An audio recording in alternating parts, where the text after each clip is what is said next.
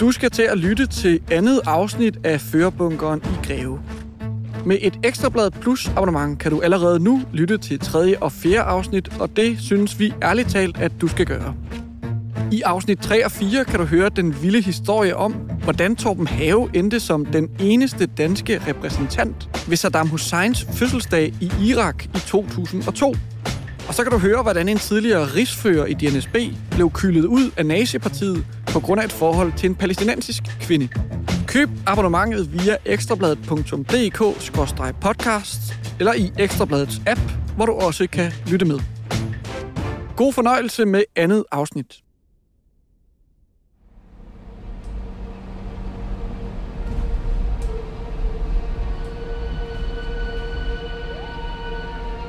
Vi kommer i vores busser og står ud der på parkeringspladsen, hvor politiet siger, vi skal være. Allerede da vi kommer, så er vi fuldstændig omringet. Vi skal ud af byen næste svin. Kom så!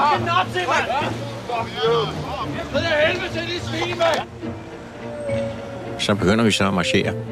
Igennem byen. Hvad må du gøre ved det? De fede laster, de er nazisvin. Hvad så? Lige pludselig så er vi bare i en stor slåskamp med alle moddemonstranterne plus politiet.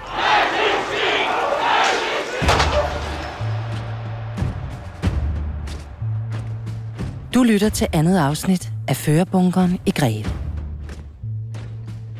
I en række episoder fortæller vi historien om de danske nynazister i Danmarks Nationalsocialistiske Bevægelse, D N S B. Ekstrabladets journalist Andreas Munk har talt med centrale aktører fra bevægelsen om intrigerne, våben, volden og hadet.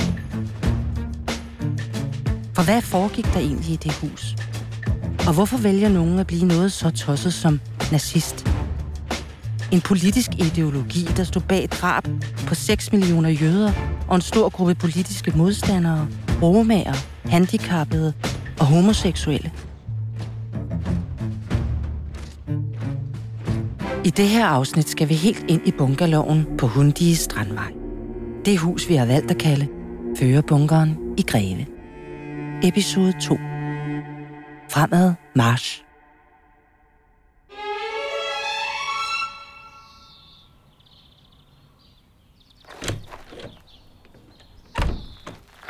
Kommer ind her af døren ude fra Hundige Strandvej, ikke? Så kommer han ind i haven der, ja. Har bålpladsen der, så går du op ad trappen der. Og så er du inde ad døren. Så er der en entré, ikke? Og lige ind ad døren til venstre ligger radiostudiet. Ikke særlig stort. Ikke bakker sådan, så du ved, det skal man jo have sådan noget. Og så pulten, mixerpulten, den stod også i rummet, det var ikke udenfor. Og så sad Johnny der, og jeg sad her. Fra studiet i Førerbunkeren i Greve lavede nazisterne deres helt egen radiokanal, Radio Oasen. Velkommen her til Radio Oasen på hundrede og en komma to megahertz. Her er det Johnny Hansen med mikrofonen. Den stemme, du hører, tilhører den tidligere formand for D N S B, Johnny Hansen. Johnny var jo lederen af det, ikke? Og han var altså en, skal vi sige, en meget praktisk type. Han kunne altså få tingene til at ske. Ekstrabladet har rakt ud til Johnny Hansen for at få ham til at medvirke i denne podcast. Susannes telefon til Johnny. Goddag, Johnny. Det er Andreas Munk. Men det var han ikke interesseret i. For som han selv siger... Jeg er fuldstændig glad, hvad alle mulige tilfældige mennesker øh, siger, som har en livlig fantasi. Så det, det kan jeg slet ikke forholde mig til dem. Jeg ligger, jeg ligger på dem. Jamen, det er jo, Johnny... Han og jeg arbejdede godt sammen. Både på radioen og i det hele taget, ikke? Vi betragter os som en oase midt i en, hvad var det, ensrettet medieørken hed det. Hold da op. Ja, det hed det. Du blev altså ikke præsenteret for et eneste bevis på, at der blev slået halvanden million mennesker ihjel i Auschwitz-Birkenau-lejren. Nej, det gjorde jeg ikke. Tak fordi du kom. Startede med, at vi fik tre timer om ugen, men så var der noget med, at det kom altså op at køre. Og øh, så var der altså fireogtyve syv selvfølgelig kan vi ikke sidde i film, men altså, det bliver gentaget. Det behøver jeg ikke at fortælle dig, vel? Mm. Det bliver så gentaget gang om og om igen i hele ugen, ikke? Mm. Går det? Ja. Mm. Det var organiseret af Johnny. Hvad talte de så om? Ikke muligt. Øh, for eksempel, vi klippede aviser ud. Vi havde sådan en stak indlæg liggende. Så gjorde vi opmærksom på vores holdning til det. Den gift, der har gennemtrængt det tyske legeme, er den idiotiske ideologi ved navn kommunismen. Og alt blev så optaget selvfølgelig, og så kørte vi så hele ugen gennem, kørte det program så. Okay, så, så I optog en gang om ugen, og så kørte det bare? Ja. Interviewede I folk, eller kom der gæster? Nej, det, var, det brugte vi ikke ret meget på, for, nej, øh, ude på Radio Oasen. For hvor det var, dels var det, der var ikke ret mange, der havde lyst til at, at lade sig interviewe af os. Mm. Og det var også et arbejde, som vi... Det, det krævede altså noget at gå ud på gaden der. Det krævede meget tid, ikke? Vi det... kørte det et stykke, men det gik ikke rigtigt det der. Med altså at interviewe folk på gaden. Mm. Havde I så sådan en hagekors, som ville have det på telefonen? Nej, det gjorde vi. Nej, nej, vi sagde, vi er fra Radio Oasen, ikke? Og så videre.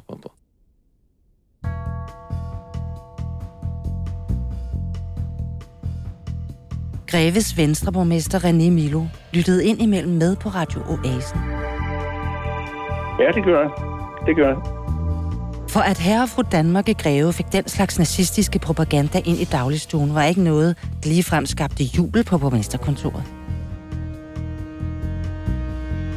De begyndte jo også med radioudsendelser og ligesom forgøjle nogle ting der. De lavede den der naziradio, eller hvad det var, de kaldte den. Der er vel ingen danskere eller andre mennesker, der hader elefanter. Men der er vist heller ingen, der ligefrem ønsker at bo sammen med dem, eller at have samme arbejdsplads som elefanterne. Det ville ganske simpelthen ikke kunne lade sig gøre. For min skyld kunne de jo godt have levet stille og roligt derinde bagved, men det var ikke den opfattelse, jeg havde. Jeg synes nærmere, at, at de forsøgte at påvirke det omkringliggende samfund i deres retning på en, kan vi sige, måde, som ikke var særlig synlig for, for omverdenen. Det foregik mere i det skjulte. Ikke nok med, at nazisterne havde lov til at sende radio. De fik også i en årrække offentlig støtte til at drive den. Omkring fire hundrede tusind skattekroner blev det til i alt. Danmark var nok det eneste land i verden, hvor man havde lov til at drive statsstøttet naziradio. Vi vidste jo også godt, hvorfor vi fik lov til at køre radio. Det er jo fordi, man skal vise, at her i Danmark, der har vi ytringsfrihed, ikke? Det vidste vi da udmærket godt, ikke? Mm. Men vi benytter os selvfølgelig af lejligheden, ikke? Hvordan kom det i stand? Ja, man søger. Man søger, og så må der være en regel, der siger, værsgo. Skrev I, I var nazister? Det kan du... Det har mon ikke, de har vidst det. Mon dog ikke. Vi fik altså den støtte, som vi var berettiget til. Det må vi have været, siden vi fik den gennem et stykke tid. Men der kom noget ballade omkring støtten, gjorde der ikke det? Jo, det gjorde der, og så fik vi den heller ikke mere. Nej, det var. Ja, for lige at gøre historien om Radio Oasen færdig, så skabte statsstøttekroner til naziradio en hel del ballade. Derfor strammede man reglerne. Radio og T V-nævnet inddrog Radio Oasens driftstilskud i to tusind og fire. Det var nazisterne ikke glade for. De mente, det var et angreb på ytringsfriheden. Men det holdt dem ikke tilbage. De fortsatte med at sende radio efterfølgende.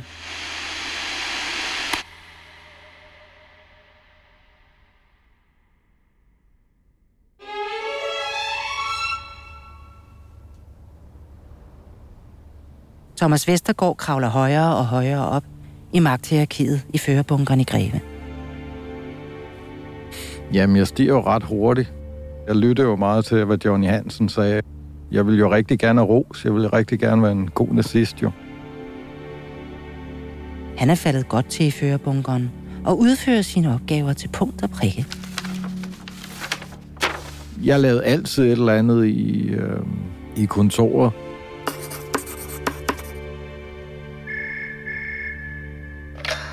Så svarede jeg telefonen, eller trykte jeg hæfter, eller fandt musik til vores radioudsendelser og gjorde klar til det. Eller... Altså, der var altid noget at gøre.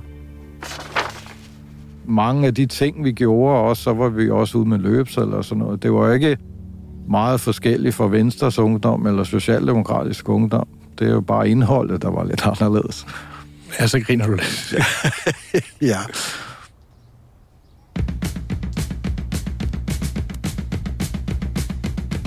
Vi fik rigtig meget opbakning fra andre grupperinger, også i Danmark, og sådan noget Combat atten og, og Blood and Honour og sådan noget, som eksisterede dengang, ikke? Dem fik vi også kontakt med. Hvad fanden vil I, bøsser? Combat atten og Blood and Honour var grupperinger af voldsparate nynazister.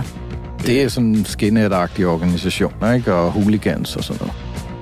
De lænede sig op af den engelske skinhead-subkultur.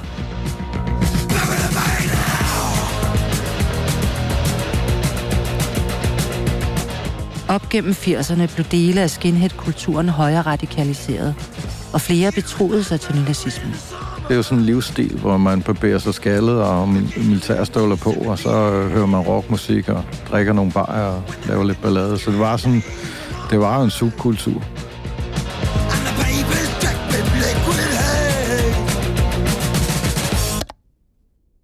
Du var redaktør på Fædrelandet. Ja. Kan du prøve at beskrive, hvilken rolle det var, hvad Fædrelandet var? Fædrelandet, det var ligesom en avis. Det var så bare en, en månedsavis, hvor øh, vi havde nogle, nogle artikler, som vi fik andre steder fra. Nogle blev oversat. De fleste var nogle, vi, vi selv lavede, og de blev så sat op på, på computer, og så blev det sendt til, til U S A, hvor det så blev trykt, og så fik vi dem så med posten. Så det var ligesom en almindelig avis, bare på lidt mindre skala. Navnet Fædrelandet er ikke tilfældigt. Fra nitten niogtredive til nitten femogfyrre havde det danske nazistparti en partiavis med samme navn. D N S B betragtede sig nemlig som aftager fra de danske nazister under krigen. Der var også i nogle af de her blade, så var der øh, musikanmeldelser. Ja. Hvilken type musik var det I anmeldt i, i de her blade? Jamen, det var sådan noget højere end så skinhead-musik.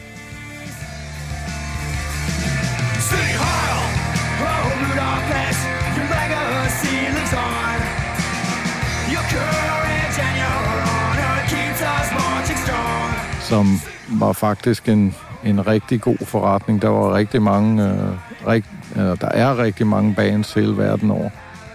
Der er rigtig mange koncerter, og det var også noget, vi, vi brugte en del øh, tid på. Vi holdt også nogle koncerter, både i huset, øh, i Greve, men også andre steder i Danmark. Så i stedet for at give dem stjerner, så gav I dem noget andet, var det? Det kan jeg faktisk ikke huske. I, I gav dem hagekors? Ja, det er rigtigt, ja. Lavede du selv nogle af de anmeldelser? Ja, det har jeg også gjort. Øh, og der var også sådan en klumme bag avisen, der hed Thomas og Thomas, og der øh, havde jeg et fast indlæg. Hvad skrev du i sådan en klumme? Et eller andet, der var oppe i tiden, som øh, jeg var irriteret over, eller noget, der var i medierne, som jeg synes var uretfærdigt, eller et eller andet. Og hvad, hvad kunne du sådan typisk være irriteret over på den tid? Det var jo noget med, med indvandrere, for eksempel, eller... tilsag, man havde gjort i Københavns Kommune, blandt andet nogle steder, hvor man, man havde nægtet børn at, at få svinekød med i madpakkerne og sådan noget. Ikke?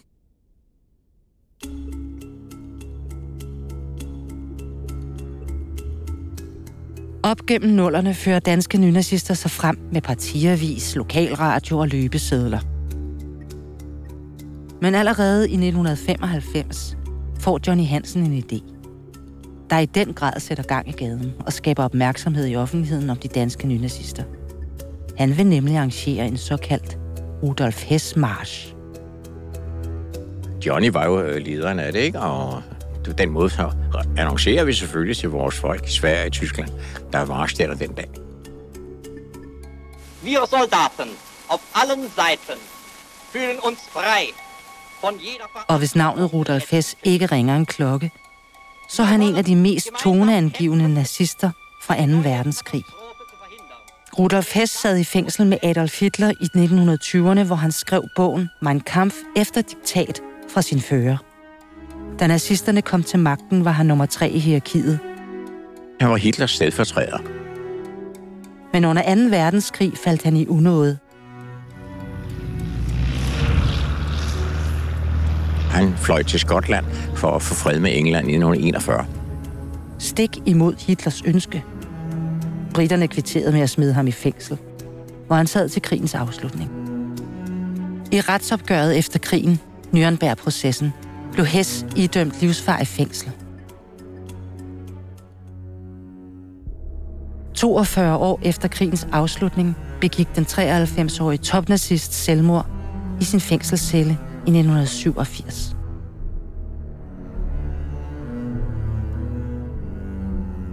Nogle nynazister hævder, at Rudolf Hess blev dræbt i fængslet i syvogfirs. Resten af verden er dog enige om, at den treoghalvfems-årige mand begik selvmord. Og det er altså ham, Johnny, Torben og de andre nynazister i Greve vil gå en march i sympati for. Så holdt man Rudolf Hess-march og alle vejen i Tyskland og andre steder, ikke? Det blev forbudt i Tyskland, men i Danmark har det ikke været forbudt, så vi afholdt den et par gange.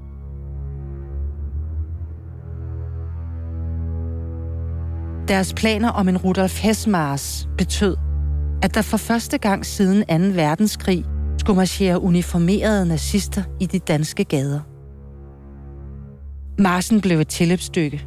D N S B i Greve havde inviteret nazister fra forskellige lande til Danmark. Heriblandt tyske nazister. Hvad synes de øh, om jer? Vi kom godt ud af det sammen, ikke? Det gjorde vi. De synes, de I gjorde det godt? Altså, ja, sådan. Det synes de, for vi gjorde noget, de ikke selv måtte derhjemme. Ikke? Du må ikke hejse et hagekorsflag i Tyskland.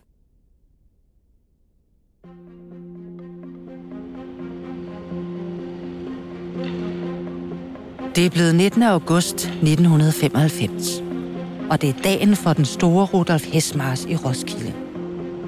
Johnny, Torben og Thomas ankommer sammen med de mange andre nazister. Der har vi været et hundrede og tredive stykker. Det gik rimelig vildt for sig. Ja, det er godt.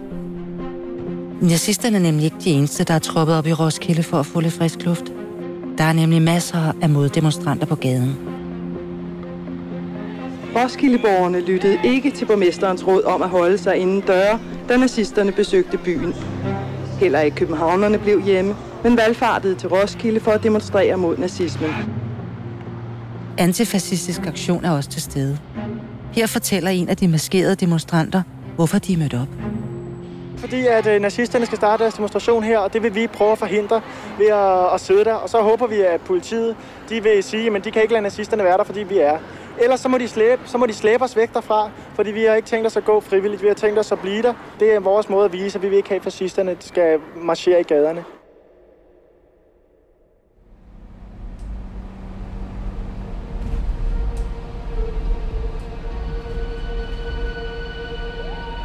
Det blev arrangeret sådan, så, så vi blev jo øh, læsset af. Jeg mener, det var ved Vikingeskibsmuseet.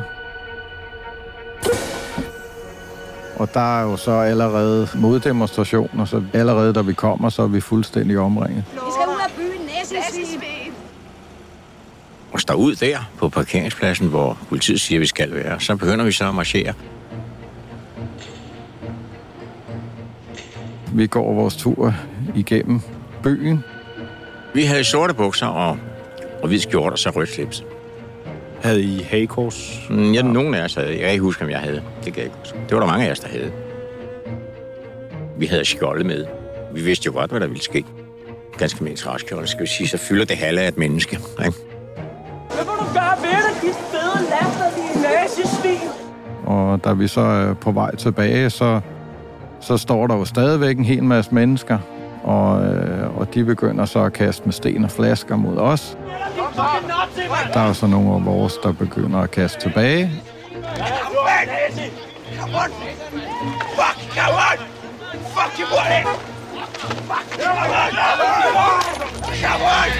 Og så angriber politiet os. Lige pludselig så er vi bare i en stor slåskamp med alle moddemonstranterne plus politiet.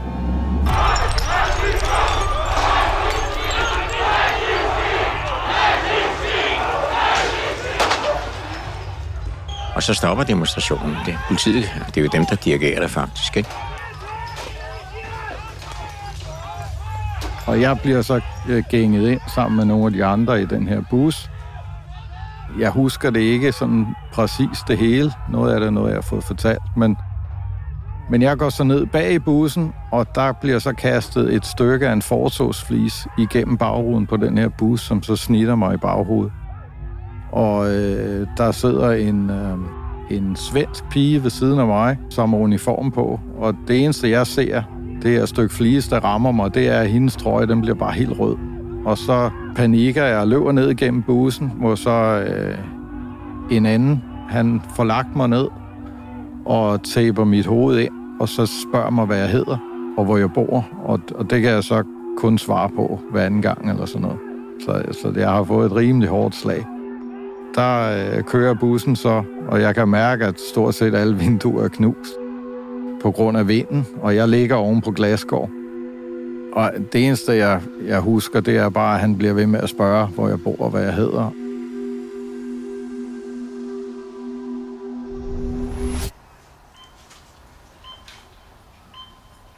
Den nitten-årige Thomas Vestergaard og en såret nazikammerat blev kørt til Køge sygehus. Der er mig og så en anden. Han er blevet ramt på benet. Jeg har jo fået et ordentligt slag i hovedet. Fået skåret brusk over i mit øre tre steder. Men ifølge Thomas er der ikke meget sympati at hente fra sygeplejerskerne. Jeg prøver mig ikke om at være der, fordi at jeg, jeg synes ikke, de taler pænt til mig. Mens de så har gang i min kammerat, så går jeg bare.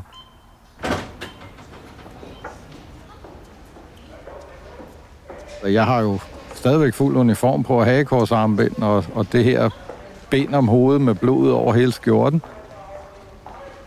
Jeg prøver at købe et eller andet i den der café, der er, eller kiosk, og det lykkes ikke rigtigt. Så går jeg over og prøver at ringe. Det lykkedes mig så at ringe til min daværende kæreste. Jeg siger et eller andet til hende, og noget med undskyld og noget, men hun fatter ikke halvdelen af det.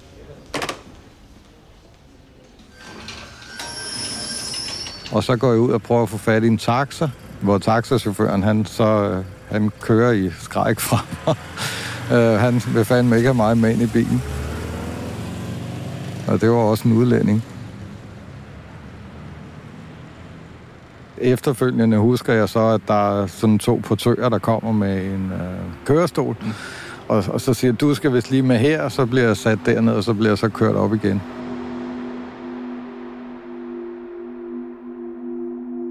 Så husker jeg ikke mere den tid, jeg er der, andet end jeg kommer hjem og, og ligger på sofaen nogle dage der, hvor jeg er fuldstændig rundtosset.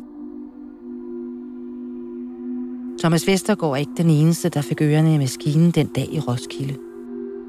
I Ekstrabladet kunne man i dagene efter læse politimesteren i Roskilde udtale, at det var et mirakel, at ingen blev dræbt. Omkring tres mennesker, autonome og nazister, blev anholdt i forbindelse med optøjerne.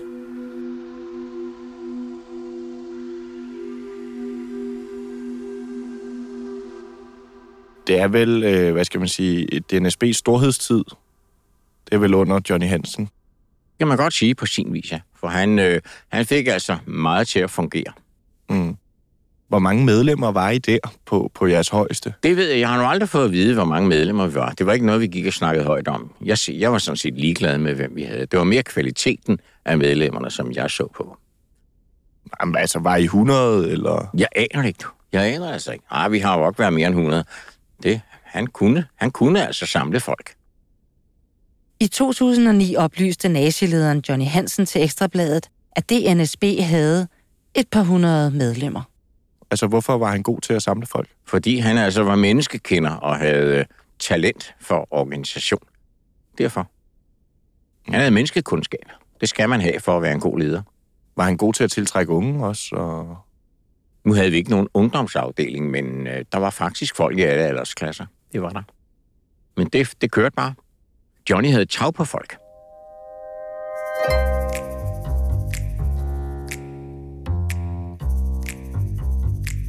Borgmesteren i Greve, René Milo, ville i dialog med Johnny Hansen, der jo havde fået officiel adresse i Førerbunkeren i Greve.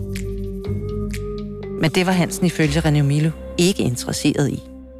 Fordi at øh, han var jo noget utilfreds, kan jeg huske, over at at han skulle jo i job, ligesom alle andre. Og øh, der kunne det jo nogle gange være lidt svært at finde en plads til ham med den indstilling, han havde. Okay, så... Men det var han jo til at starte med ikke særlig interesseret i. Så han var på kontanthjælp? Han var på en eller anden overførselsindkomst.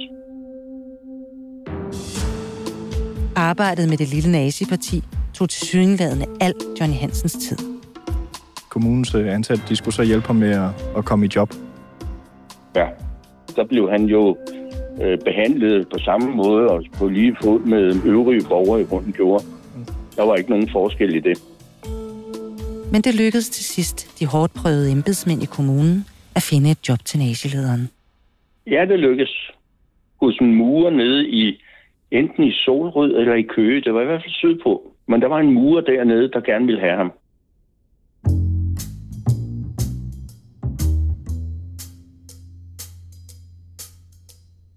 Førerbunkeren i Greve var ikke bare et samlingspunkt for sociale og politiske arrangementer. Flere af dem boede i huset af flere omgange. Heriblandt Johnny Hansen og Thomas Vestergaard. Det var vist bare ikke helt lovligt. De boede rent faktisk også ulovligt. Endnu en hovedpine fra borgmesteren. Nazisterne havde gang i et ulovligt kollektiv. Fordi efter lokalplanen dernede, der må du ikke bo så mange. Der må du ikke lave kollektiv, uden at du går ind ligesom og får det lovliggjort. Og det var der ikke nogen, der havde. Prøvede I sådan, og hvad skal man sige, slå ned på det? Altså det der med, at de havde et ulovligt kollektiv? Nej, Nej fordi så havde vi skulle komme ind ved hjælp af politiet og meget andet, og det ville vi ikke. Så derfor fik det lov til at køre. Nazisterne fik altså lov til at fortsætte med at bo i deres ulovlige kollektiv. Men hvordan fungerer det egentlig, når en flok voksne med forkærlighed for Hitler bor sammen? Der skal jo laves mad, gøres rent og vaskes tøj. Der var køkken ovenpå, øh, og der øh, lavede jeg sjældent mad. Det var Johnny, der lavede mad der, ikke? Så var der køkken i kælderen. Og der, øh, der lavede jeg tit mad, og det gjorde de andre også. Der var også damer imellem, de lavede også mad til os. Ja, vi købte jo selv ind til vores eget, og så nogle gange, så, så var der så nogen, der spurgte, jamen skal vi, skal vi pleje som et eller andet, og så laver jeg flæskesteg eller sådan noget, ikke?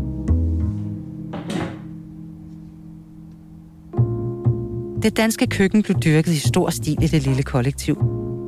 Rigtig meget. Flæskesteg med brun sovs. Der var ikke nogen, der bestilte pizza der. Der overhovedet. Hvis det blev rigtig eksotisk, kunne der være boller i karry på menuen. Der var ikke så mange krydderier. Der var ikke safran eller nogen andre af den slags. Thomas Vestergaards datter boede i perioder sammen med sin far i Førerbunkeren i Greve. Jeg havde min datter hver fjortende dag.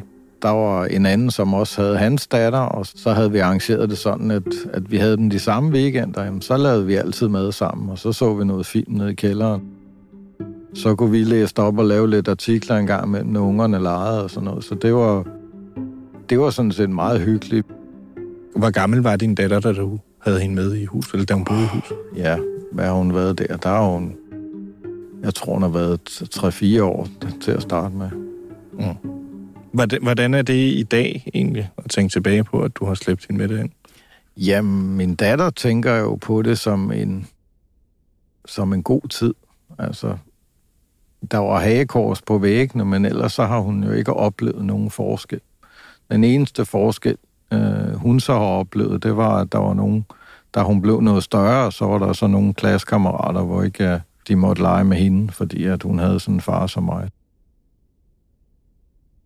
Hvad med jul og juleaften og sådan noget? Hold, har du nogensinde holdt jul der? Ja, jeg har holdt jul mange gange der. Altså, vi havde jo en del, øh, som ikke havde kontaktet deres familie, øh, enten fordi, at øh, på grund af politiske årsager, eller bare fordi, at, at deres familie var et dårligt sted. Altså, var det en juleaften øh, som hvilken som helst andre, eller var der, et, var der også noget, hvad skal man sige, nazistisk element i det? Altså, øh... ja, sangene var lidt anderledes, ikke? Men ellers så... Hvordan var sangene anderledes? Ja, men det var racistiske sange, jo, ikke? Som, øh... Kan du huske nogle af dem? Ja, det kan jeg godt. Sang i racistiske sange rundt om juletræet? Ja. Kan du altså synge lidt af en af dem? Ja, øh... De er meget racistiske. Det er fint. Okay, ja. Jamen, øh, åh, øh, ja. Ja, eller bare teksten. Ja. Rødt for træets grøn. Højt for træets grønne top hænger der en nære, mens han lystigt brænder op, henter vi nogle flere. Hæv du højt din arm, min ven, tiden kommer snart igen, nok har vi nu snakket, væk med jødeparket. Og sang I den, mens der var børn til stede? Ja. Lærte du dem at synge med? Altså sang de med? Nej. Men de har jo hørt det. Mm. Hvordan er det at høre i dag? Ja, det hvordan er det at høre i dag? Altså det, det er jo en anden tid for mig, og et, et helt andet liv, øhm, fyldt med had og fordom. Så, så det, det, jeg skulle lige øh, tage mod til at, at synge det højt. Det føles ikke så rart.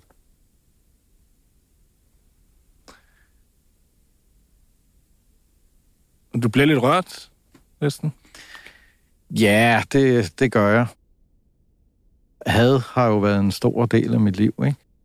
Og jeg ved jo godt i dag, at alt had, det, det stammer fra frygt. Vi hader det, vi er bange for, ikke? Og det kan jeg jo se nu, der hvor jeg er i mit liv i dag, når jeg kigger tilbage, at, at mit liv var opbygget af had. Alt, hvad jeg, hvad jeg var bange for, ikke forstod, jamen det, var, det havde jeg bare, ikke? Det var, det var nemmere. Det har jo så også gjort livet så meget mere kompliceret på længere sigt, ikke? Altså, der er jo en konsekvens for de valg, vi tager.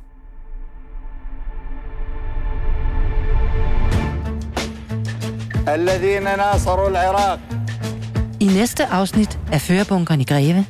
Vi fik en invitation til Saddams fødselsdag. Han havde fødselsdag på et tidspunkt. Det giver ikke rigtig nogen mening, at nazister skulle være en del af Saddam Husseins fødselsdag. Nej. Førerbunkeren i Greve er tilrettelagt, klippet og lyddesignet af Andreas Munk, Rasmus Søgaard og Søren Gregersen. Podcastserien er fortalt af Charlotte Fick. Thomas Fugt og Sofie Rye er redaktører. Serien indeholder arkivklip fra Danmarks Radio og T V Stop.